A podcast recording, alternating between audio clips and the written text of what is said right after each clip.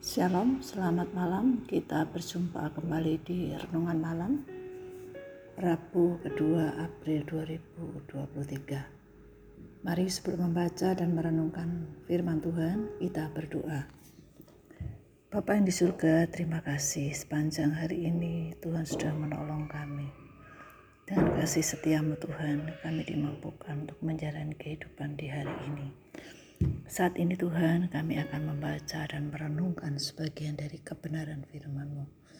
Mari Roh Kudus Tuhan menolong kami untuk dapat memahami dengan benar dan menjadi orang-orang percaya yang kedapatan setia di hadapan Tuhan.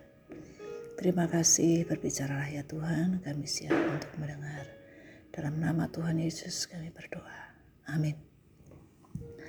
Mari kita memperhatikan dari Injil Yohanes pasal 8 ayat 2 hingga 11 demikian firman Tuhan. Pagi-pagi benar ia berada di bait Allah dan seluruh rakyat datang kepadanya. Ia duduk dan mengajar mereka. Maka ahli-ahli Taurat dan orang-orang Farisi membawa kepadanya seorang perempuan yang kedapatan berbuat zina mereka menempatkan perempuan itu di tengah-tengah lalu berkata kepada Yesus, Rabi, perempuan ini tertangkap basah ketika ia sedang berbuat zina. Musa dalam hukum Taurat memerintahkan kita untuk melempari perempuan-perempuan yang demikian. Apakah pendapatmu tentang hal itu? Mereka mengatakan hal itu untuk mencobai dia supaya mereka memperoleh sesuatu untuk menyalahkannya. Tetapi Yesus membungkuk lalu menulis dengan jarinya di tanah.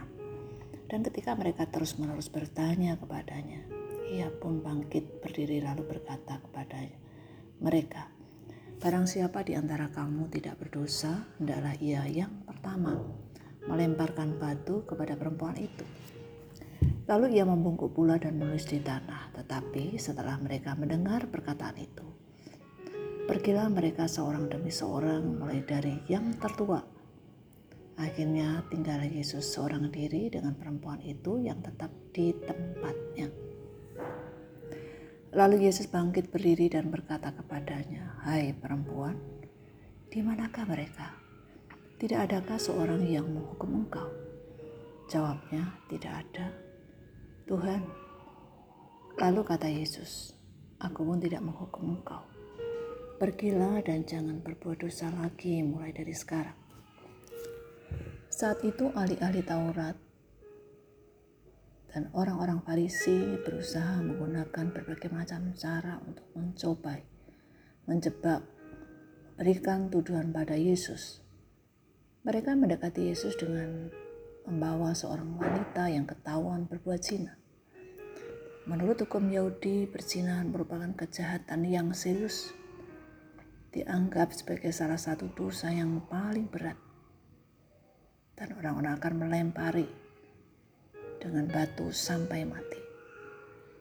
Mereka berusaha menggunakan perempuan yang berbuat zina itu untuk mencapai tujuan, yaitu menjudutkan, mencari kesalahan Yesus.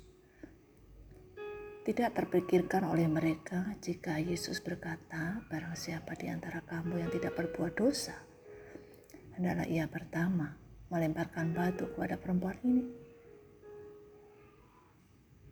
Mereka semua meninggalkan perempuan itu karena sesungguhnya mereka pun juga orang-orang berdosa. Mereka hanya bisa melihat dosa dari perempuan yang sudah ketahuan berzina itu. Mereka tidak menyadari bahwa mereka pun juga orang yang berdosa. Yesus menunjukkan bahwa ia memberikan kesempatan kedua pada perempuan itu untuk melakukan yang lebih baik. Jangan berbuat dosa lagi. Yesus tidak menghukum tetapi mengampuni dosanya. Memberikan kesempatan untuk menyatakan perubahan dalam hidupnya. Bagi Yesus, setiap orang memiliki masa lalu dan masa depan. Yesus mengampuni kesalahan perempuan yang kedapatan berbuat zina itu. Sedangkan orang-orang Farisi dan ahli Taurat ingin menghukum Yesus memandang manusia berdosa dengan belas kasihan. Ahli Taurat dan orang-orang Farisi memandang dengan kemarahan, merasa dirinya benar. Yesus memberikan peringatan pada perempuan itu, apakah memilih kembali dengan cara hidup yang lama atau meninggalkan cara hidup yang lama. Tidak semua orang memiliki kesempatan kedua, kesempatan untuk berubah. Oleh sebab itu, marilah kita menyadari untuk menggunakan kesempatan yang masih Tuhan berikan dengan benar. Melihat diri kita, apakah yang Tuhan mau ubah dalam diri kita. Apakah itu berkaitan dengan pola pikir, perilaku, atau perkataan kita. Mari kita gunakan kesempatan dengan benar. Kita berdoa. Bapak yang di surga, terima kasih.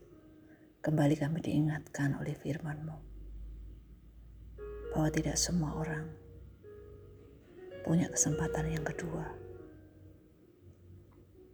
Tuhan tolong kami menyadari bahwa jika hari ini kami masih diberikan kesempatan untuk hidup. Bapa, hal itu mengingatkan, mengajarkan kami agar kami dapat menjalani kehidupan ini dengan benar dalam pandangan Tuhan. Tuhan pakai hidup kami bukan hanya untuk mengetahui kebenaran firman-Mu, tetapi mampukan kami untuk melakukan kebenaran firman-Mu. Kami menyadari Tuhan akan dosa dan kesalahan kami. Tuhan mengampuni, Tuhan menolong kami agar kehidupan kami selanjutnya menjadi lebih baik agar kehidupan kami berkenan di hadapan Tuhan dan memuliakan namamu. Terima kasih Tuhan. Kami bersyukur untuk anugerah yang Tuhan berikan bagi kami. Kami bersyukur untuk waktu yang Tuhan berikan bagi kami menjalani kehidupan ini. Dalam nama Tuhan Yesus kami berdoa. Amin. Bapak Ibu sekalian, selamat malam, selamat beristirahat. Tuhan Yesus memberkati. Amin.